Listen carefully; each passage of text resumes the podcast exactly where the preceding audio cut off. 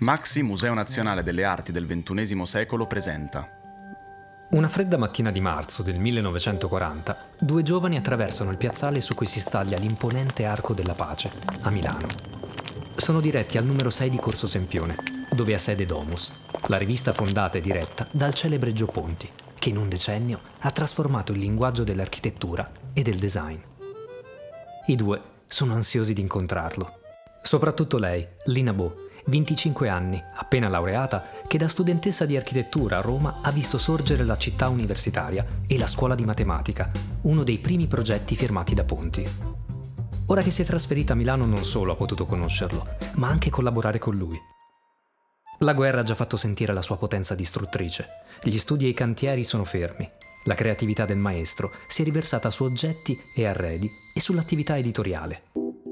Le sue riviste alimentano la fantasia e i sogni di professionisti e semplici lettori. Anche il mondo di Lina è ricco di fantasie e di colori. È un'illustratrice eccezionale, tanto che quell'incontro è il primo di molti. Ponti lavora accanto in tutti i progetti editoriali di quegli anni. Un'esperienza breve ma decisiva, perché sarà l'inizio di una stagione che porterà lo stile italiano in tutto il mondo. Lo stile di Lina Bobardi e Gio Ponti. Incontri è un podcast del Maxi, il Museo Nazionale delle Arti del XXI secolo. Otto episodi per raccontare le storie di celebri coppie del design, dell'architettura e delle arti che hanno dato un contributo fondamentale all'estetica del nostro tempo. L'incontro tra Lina Bobardi e Gio Ponti è a cura di Elena Tinacci, storica dell'architettura e coordinatrice del Dipartimento Architettura del Museo, scritto con Francesca De Michele. L'Italia tra gli anni 20 e gli anni 30 è segnata dall'avvento del fascismo. Gli architetti costruiscono per celebrare l'immagine di una grande nazione del duce, attingendo al repertorio di elementi classici, portando avanti la linea di una tradizione austera e formale. Negli anni 20 e 30 il fascismo si serve dell'architettura e dell'urbanistica come strumenti per diffondere i propri ideali, stimolando le realizzazioni architettoniche italiane verso livelli di armonia, tecnica e funzionalità mai raggiunti prima. Nelle città si respira aria di rinnovamento e sperimentazione, con Roma e Milano che ospitano i più importanti progetti e progettisti dell'epoca, intenti a conciliare la tradizione con il modernismo più avanzato. Roma a guidare l'edilizia pubblica e Milano a proporre i migliori esempi in quella residenziale. Si formano anche in Italia i primi movimenti razionalisti che mettono in campo temi fondamentali come l'attenzione verso un'architettura nuova che prenda atto dell'esistenza di nuove tecnologie e materiali e partecipi alla costruzione di una nuova società sotto l'influenza del movimento moderno europeo e di figure come Le Corbusier, Ludwig Mies van der Rohe e Walter Gropius.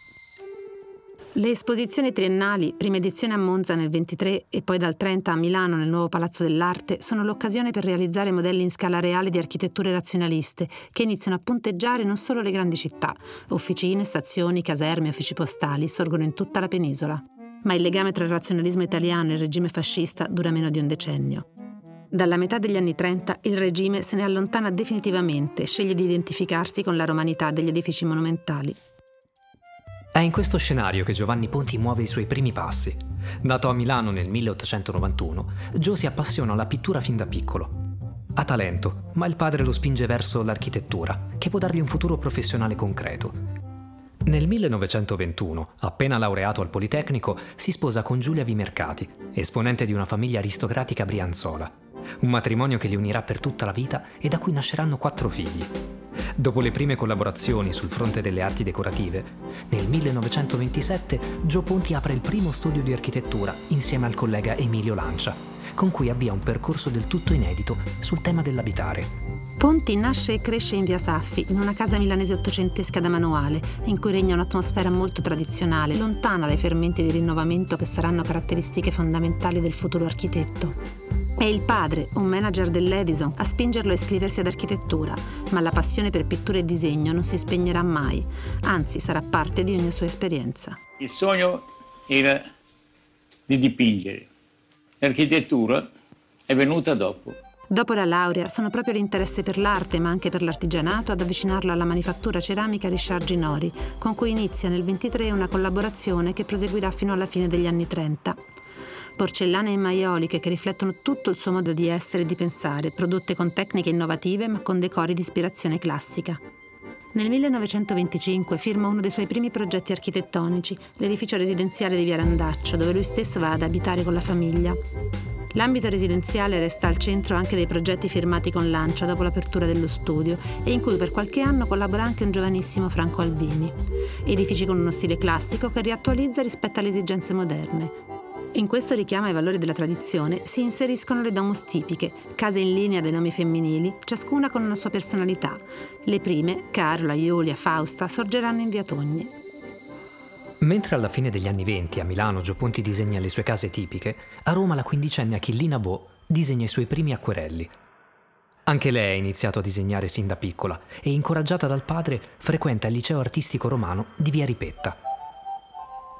Achillina Bo nasce nel 1914 vicino Roma, città in cui vive fin dopo la laurea. Inizia a disegnare assieme al padre Enrico Bo, un ingegnere genovese che si è trasferito nella capitale dove ha aperto un'impresa edile.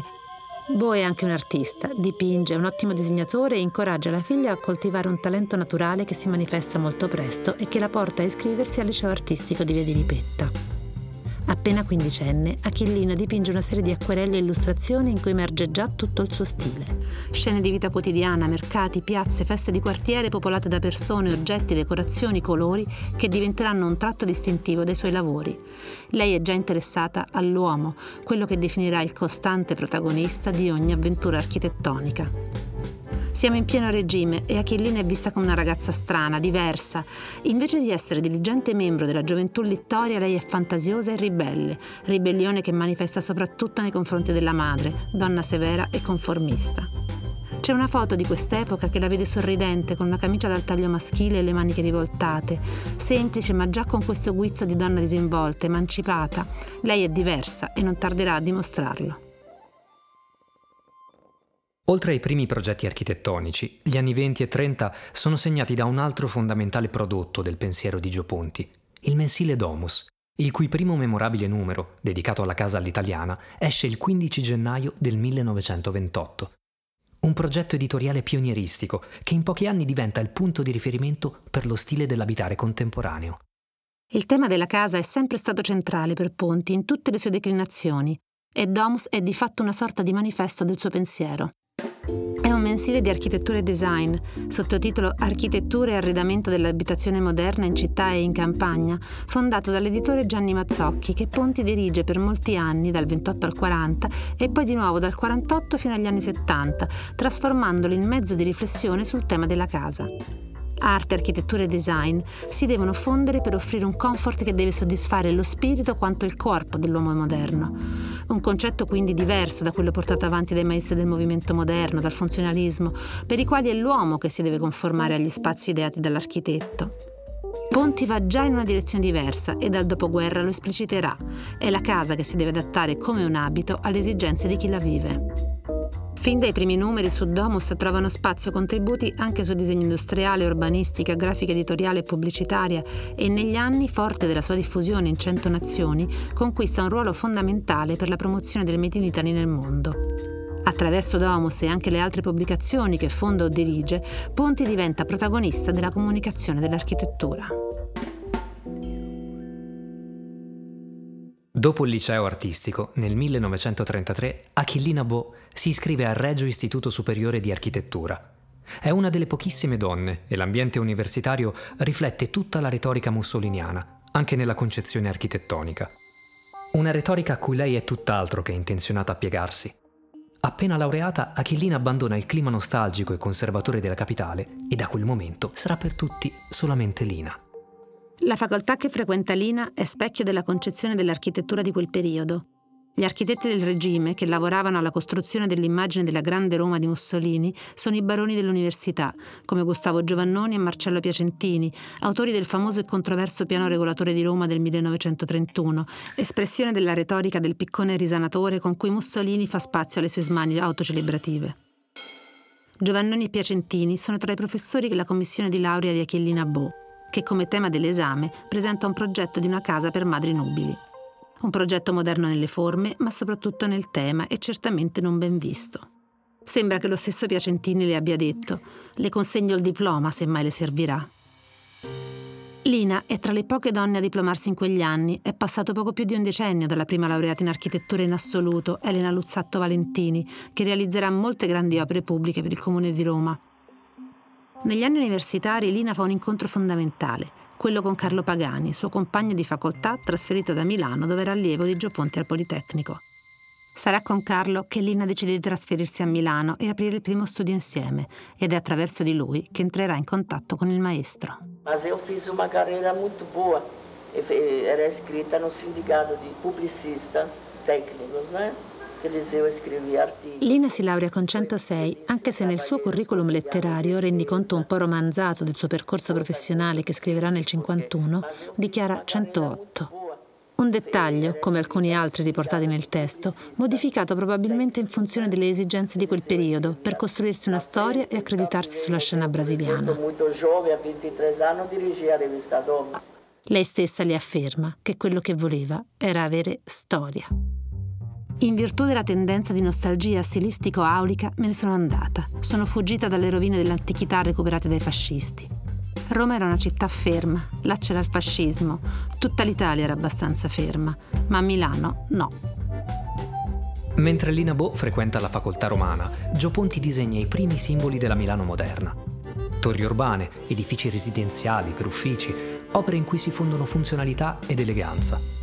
Negli anni 30 inizia anche la lunga collaborazione di Ponti con la Triennale, l'esposizione dedicata alle arti decorative e all'architettura e con il Politecnico, ma la portata del pensiero del maestro va ben oltre i confini della sua città. Nel 1933 Gio Ponti firma l'ultimo progetto con Lancia, Casa Rasini in Corso Venezia, uno degli edifici più alti realizzati fino ad allora, un'imponente torre urbana che svetta col suo rivestimento in mattoni rossi.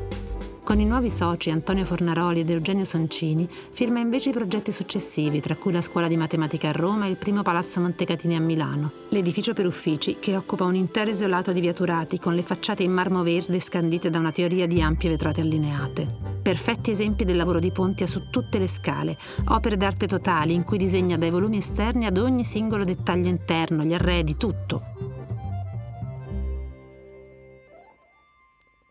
Cominciando con la Montecatini, ho istituito un dialogo fra l'opera e noi architetti, e me architetto. La partecipazione all'esperienza collettiva della città universitaria di Roma, dove figurano tanti degli architetti razionalisti dell'epoca, rende evidente quanto Ponti sia parte integrante di quel tessuto. Senza dimenticare che dirige ben cinque edizioni della Triennale, tra cui quelle del 30 e del 33. E dirò che allora il senso dell'unità il senso dell'essenzialità ha dominato pian piano il mio pensiero. Ponti quindi ha una certa influenza in tutti gli ambiti creativi, influenza che lui esercita però sempre cercando di dare spazio e attenzione a tutte le idee e culture. Nel 1936 aggiunge alle sue attività anche l'insegnamento, quando viene chiamato per il corso di interni arredamento e decorazione dal Politecnico, dove continuerà a insegnare fino agli anni 60. Tra i suoi studenti c'è appunto Carlo Pagani, futuro compagno e collega di Lina. Nell'inverno del 1940, i due giovani architetti Lina Bo e Carlo Pagani si trasferiscono a Milano e aprono insieme lo studio in via Gesù. Lina vuole mettersi in gioco in un ambiente più aperto a nuove idee, trovare uno spazio in quel mondo. E l'occasione arriva attraverso un incontro fondamentale, quello con Gio Ponti.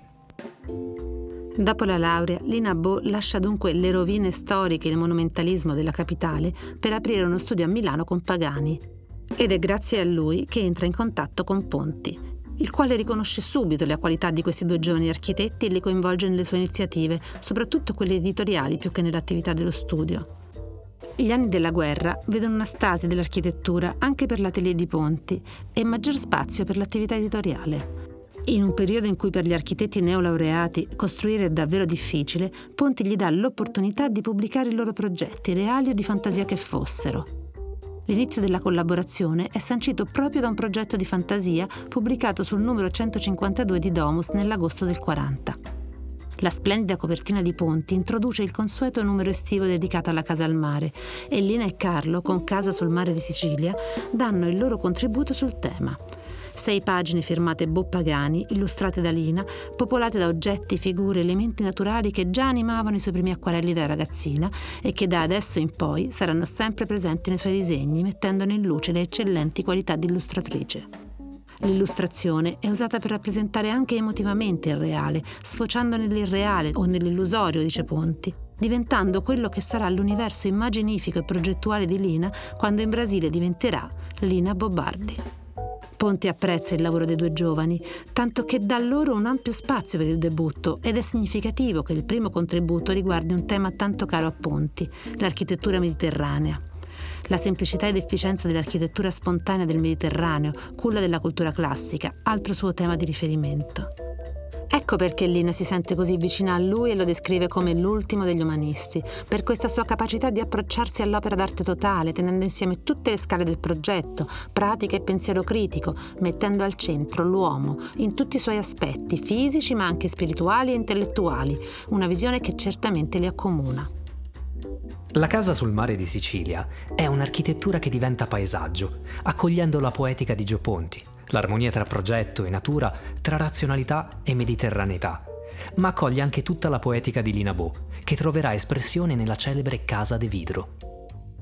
Molti i dettagli della casa sul mare di Sicilia che sono un chiaro omaggio di Lina e Carlo allo stile di Ponti, come l'ispirazione all'impianto della domus romana, le nicchie alle pareti, i motivi decorativi classici, le sedie in ferro battuto, ma il progetto contiene diversi temi progettuali, come le grandi vetrate, il vuoto centrale con il patio, il giardino cinto da muri, presenti anche nell'immaginario di Lina e alla base dei suoi futuri lavori come la Casa dei Vidro, il primo progetto che realizza in Brasile. È presente un corso d'acqua, come nel MASP, il Museo d'arte di San Paolo che Lina progetterà 15 anni dopo, forse la sua opera più potente e iconica, e come all'interno del SESC Pompeia, un enorme progetto di riqualificazione di una fabbrica dismessa trasformata in centro ricreativo, sempre a San Paolo, che la impegnerà verso la fine della carriera. Il tema del giardino troverà molto spazio sulle pagine della Domus di Ponti.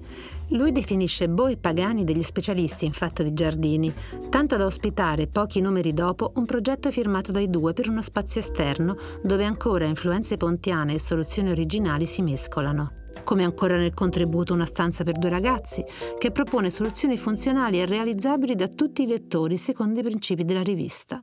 Ma oltre agli aspetti più strettamente progettuali, quello che emerge durante la collaborazione è il talento grafico di Lina, la sua fantasia nel disegno, il suo privilegiato mezzo di espressione, tanto che Ponti la vuole accanto sin dal primo numero della sua nuova avventura editoriale. Mas conosco, a minha geração, aconteceu a Segunda Guerra Mundial. Então não se construía nada. Eu escolhi arquitetura, só se destruía. Então você não podia fazer casas, pensar no futuro di fazer casa. Nel 1941 Ponti lascia improvvisamente la direzione di Domus e fonda lo Stile, attraverso cui continua la sua pionieristica opera di divulgazione delle nuove idee per la casa e l'arredamento. Le iconiche copertine firmate Bo più Ponti si susseguono a progetti, illustrazioni, approfondimenti negli interni, un esercizio creativo che mette in evidenza le molteplici affinità tra i due architetti. In contrasto con l'editore Gianni Mazzocchi, Ponti lascia Domus e fonda Lo stile nella casa e nell'arredamento, una nuova rivista alla quale collaborano sin dal primo numero anche Lina e Carlo, con un inserto che presenta arredi per tre diversi ambienti e stili domestici. Molte delle copertine uscite tra il 41 e il 43 vengono disegnate insieme da Lina e Joe o realizzate a otto mani e firmate Genlica, acronimo che racchiude i nomi di Joe, Enrico, Bo, padre di Lina, Lina e Carlo. Direi di essere una persona a cui è stato permesso degli eventi di appartenere coscientemente, anche nella stima di molti, a questo grande rinnovamento dell'architettura che si è effettuato durante la mia vita. Anche se Lina ha 26 anni, Carlo 27 e Gio quasi il doppio, ed è rinomato e affermato anche all'estero, non ha alcuna difficoltà a firmarsi alla pari con i due giovani colleghi, che evidentemente stima molto e a cui offre molte occasioni professionali e relazionali. Pagani è anche coinvolta in alcuni progetti dello studio, mentre Lina lavora come illustratrice e grafica per altre testate dirette da Ponti, come Bellezza, una rivista di moda, e Vetrina e Negozio dedicata agli spazi commerciali. e ogni tanto scrive articoli su quello che oggi chiameremmo fai da te, come trasformare mobili o riutilizzare oggetti d'uso comune, suggestioni che torneranno quando andrà nel nord-est brasiliano. Sulle pagine di stile, Ponti recensisce con entusiasmo un progetto di Boe Pagani. Penso di far cosa grata ai lettori nel presentare quest'opera dei due giovani architetti. M'è grato di segnalare quel contenuto di fattivo entusiasmo, di ricerca alacre, di invenzione pronta e fresca, Essi inaugurano idee nuove, colori nuovi, forme nuove, esuberanti non nel peso e nelle masse, ma nel non stancarsi di invenzioni delicate. Un rapporto di armonia e stima reciproca che però a un certo punto si interrompe. Non per contrasti, ma conoscendo il carattere e le ambizioni di Lina, la condivisione con il maestro stava diventando ingombrante e lei è già pronta a camminare sulle sue gambe. Lavoro ininterrotto dalle 8 di mattina fino a mezzanotte, sabati e domeniche comprese, racconta. Dal design di tazze e seggiole, dalla moda, cioè vestiti, a progetti urbanistici, dalla costruzione della Montecatini all'organizzazione delle triennali di arti decorative e alla redazione di varie riviste. Una collaborazione sicuramente intensissima che per quanto riguarda Lina sembra in realtà concretizzarsi solo in ambito redazionale, ma quel che è certo è che per lei è una seconda formazione e assorbe molto del pensiero del maestro. L'attenzione costante per il fruitore, l'integrazione fra arte, architettura, artigianato, design, alto e basso in una specie di democrazia dell'architettura che fa appello alla responsabilità sociale dell'architetto. Un aspetto molto forte anche in Ponti, sebbene la narrazione ci abbia rimandato l'immagine di un uomo un po' scollegato dalle preoccupazioni che animano invece il pensiero dei suoi contemporanei, dedito alla realizzazione di vasi costosi e case borghesi per committenti colti e raffinati. In realtà, tutte quelle occasioni non erano altro che strumenti, mezzi per l'evolversi di una poetica che poi aveva anche modo di riversarsi nell'edilizia popolare, nei quartierini a casa e in costruzioni prefabbricate a basso costo. E Che Guevara ha detto che la qualità è un rispetto per il popolo, ossia noi ti diamo una cosa migliore possibile perché sei il nostro popolo, mica ti diamo una cosa popolare, la, la, la robaccia. Se è più facile immaginare perché Lina si sia avvicinata a Joe, è interessante capire perché Ponti abbia sostenuto e scelto Lina. Il progetto della casa siciliana è la rappresentazione grafica di questo rapporto umano e professionale, fondato sulla condivisione di elementi progettuali, di valori e anche di modelli di riferimento, come la sovrapposizione dell'idea di Mediterraneo come luogo che possa accogliere la convivenza armoniosa tra architettura e natura. I bombardamenti di Milano del 43 segnano simbolicamente la fine della collaborazione e di un periodo intenso e irripetibile. Negli anni successivi Gio Ponti inizia il suo lavoro teorico e pratico nella ricostruzione, mentre Lina Bo inizia un cammino autonomo che la porterà molto lontano, dall'altra parte dell'oceano. Lina torna quindi per un periodo a Domus come vice direttore insieme a Carlo Pagani e insieme dirigono i quaderni di Domus dedicati ai vari ambienti dell'abitazione. Nel 1945 Lina è tra i 13 architetti milanesi, unica donna, a firmare il documento fondativo dell'MSA, Movimento Studi Architettura, che ha l'obiettivo di rilanciare il dibattito architettonico sui temi della ricostruzione e dell'abitare. Ed è anche l'unica donna che interviene al convegno sulla ricostruzione, con una relazione che mira a sensibilizzare l'opinione pubblica rispetto a questioni che interessano tutti, non solo gli architetti. Nella relazione scrive occorre creare una coscienza per quella che è la base di ogni civiltà, la casa dell'uomo. Per Lina la questione politica è sempre stata centrale, lo è anche per Ponti, ma in modo molto diverso. Per Ponti l'architettura è un'azione politica. La casa pontiana è solo uno sguardo superficiale, una scenografia teatrale, ma in realtà è lo specchio della vita, Pur non avendo lavorato come progettista nel suo studio, Lina ha assorbito da Joe la capacità di far convivere tradizione e modernità, artigianato e industria, di lavorare su tutte le scale del progetto. Gli anni tra il 43 e il 46 sono per Lina anche quelli della relazione con Pietro Maria Bardi, gallerista, storico e critico d'arte, un incontro che apre un nuovo fondamentale capitolo della sua vita. Depois fomos jogados todo fora, não é? Porque a gente era da resistência quando a democracia cristã tomou lugar. Dessa vez é a última vez que eu fico aqui. Tchau, tchau.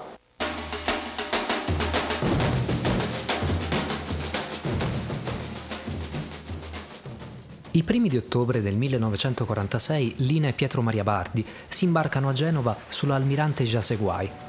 Sulla nave è caricata tutta la collezione d'arte, oggetti di artigianato e l'enorme biblioteca di lui. Quando 17 giorni dopo sbarcano a Rio de Janeiro, Lina resta incantata dalla bellezza e dall'energia di quel paese. Lontano dalle macerie, è pronta per costruire il suo futuro. Partiti per stare solo sei mesi, resteranno in Brasile tutta la vita. Lina conosce Bardi in occasione di un'intervista mentre lavora per Ponti e tra loro scatta subito la scintilla. Una relazione inizialmente clandestina che nell'agosto del 46 culmina col matrimonio in Campidoglio. Bardi è un uomo molto affermato e in vista, abbastanza compromesso con il fascismo, quindi nell'Italia post-bellica ha necessità di ricostruirsi un'immagine. L'occasione si presenta con la proposta di organizzare un'esposizione dedicata all'arte italiana in Brasile. Mentre Bardi vuole un'opportunità per ricominciare, Lina resta abbagliata dalla bellezza di quella terra, in cui sente l'energia che in Italia la guerra ha spento. Esse è un paese meraviglioso. Onde è che você incontra un paese onde você incontra pedras preciosas na rua? entra subito in contatto con l'avanguardia dell'architettura brasiliana, da Lucio Costa a Oscar Niemeyer a Roberto Burle Marx, e quando si presenta l'opportunità vuole assolutamente restare.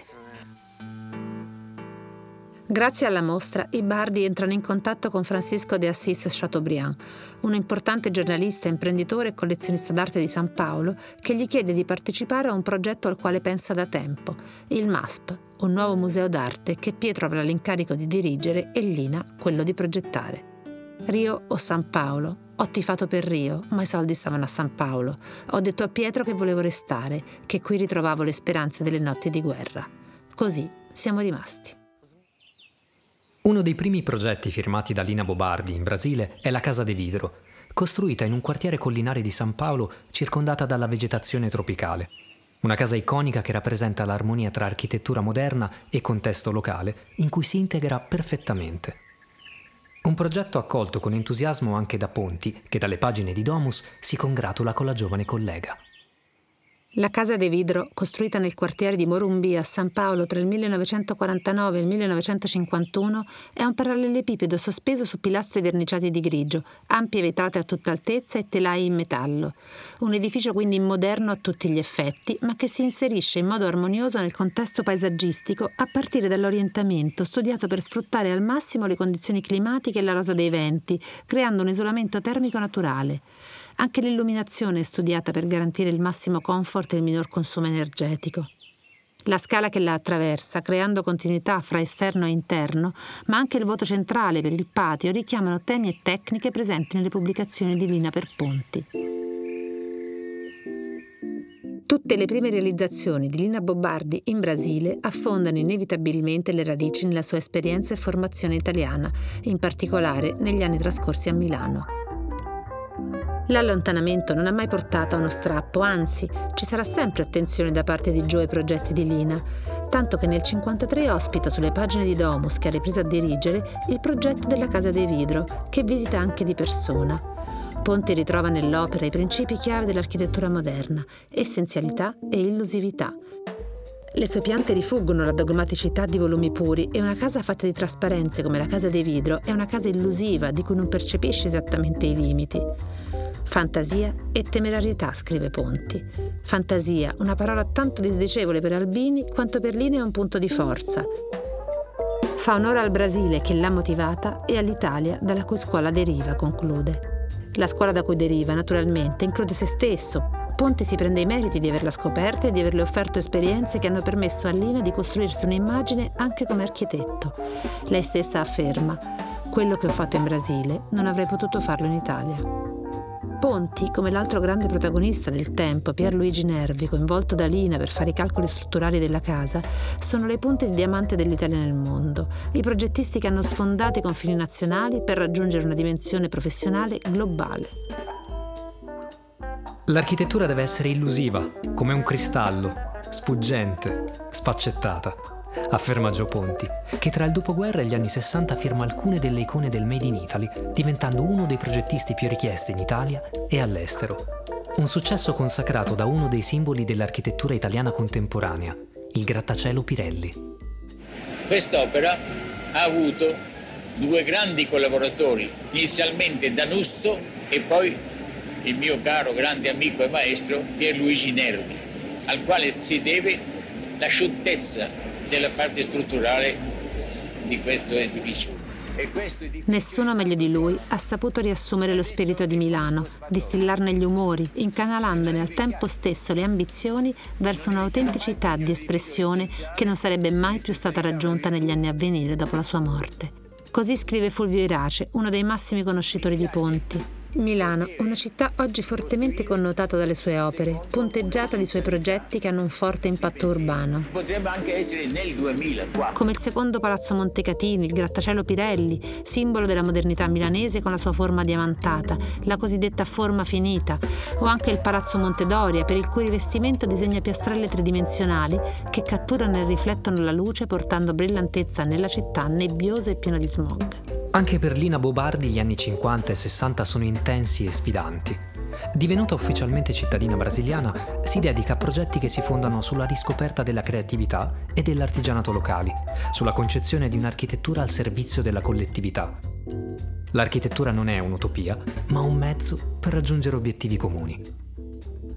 Tra il 57 e il 68 lavora al MASP, la gigantesca scatola di cemento e vetro sospesa su due grosse travi rosse che si staglia sull'Avenida Paulista a San Paolo, progetto che la porta alla ribalta internazionale.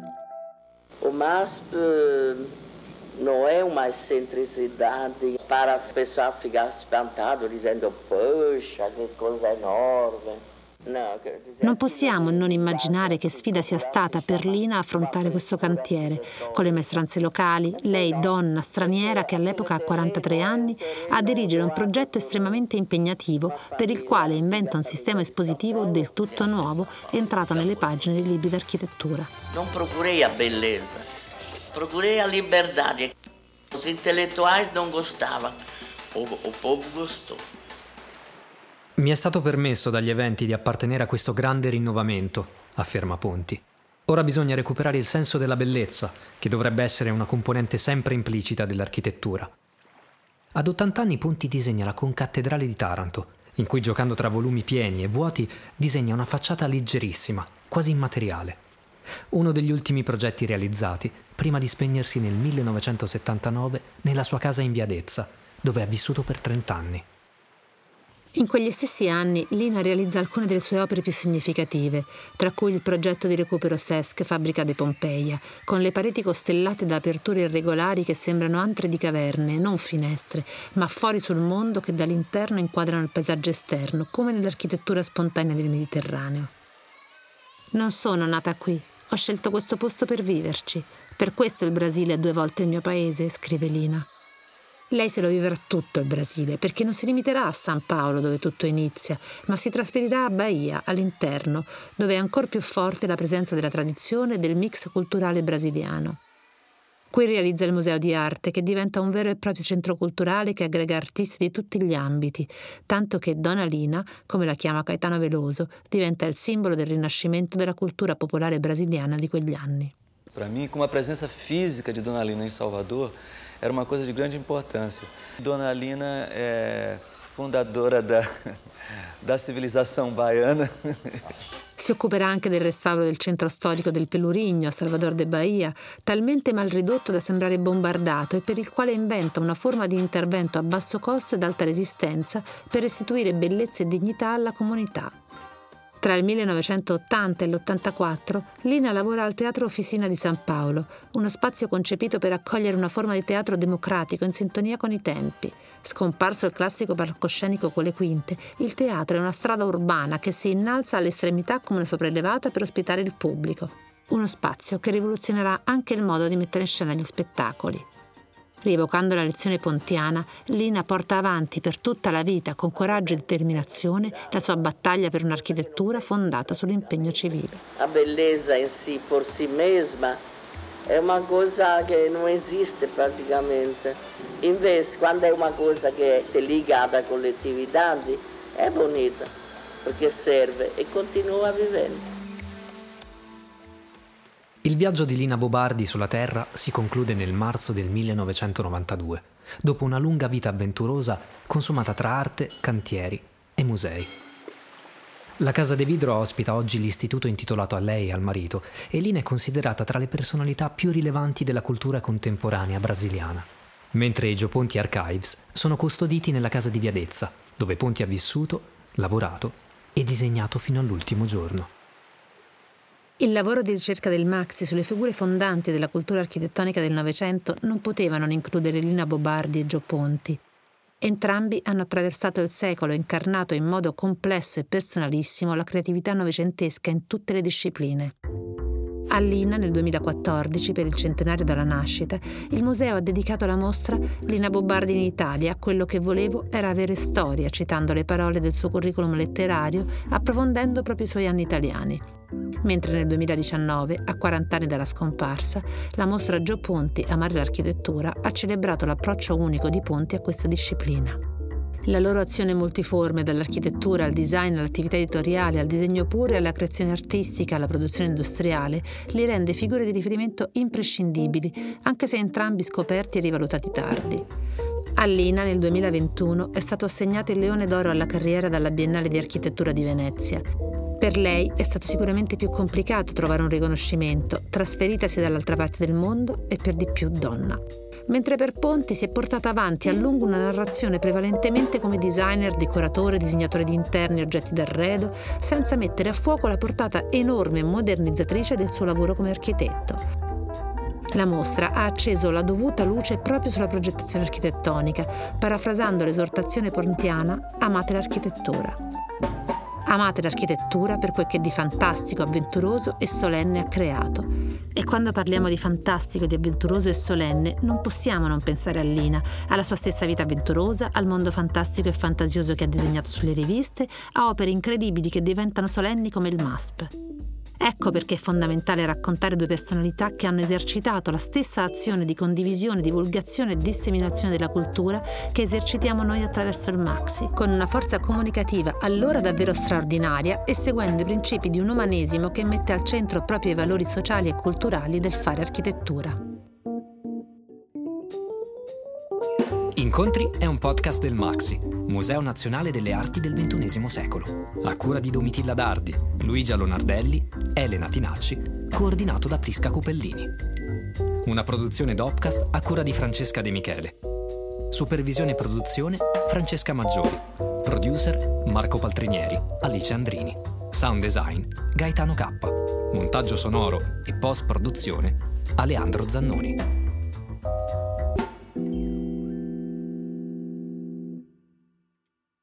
Una produzione Dopcast.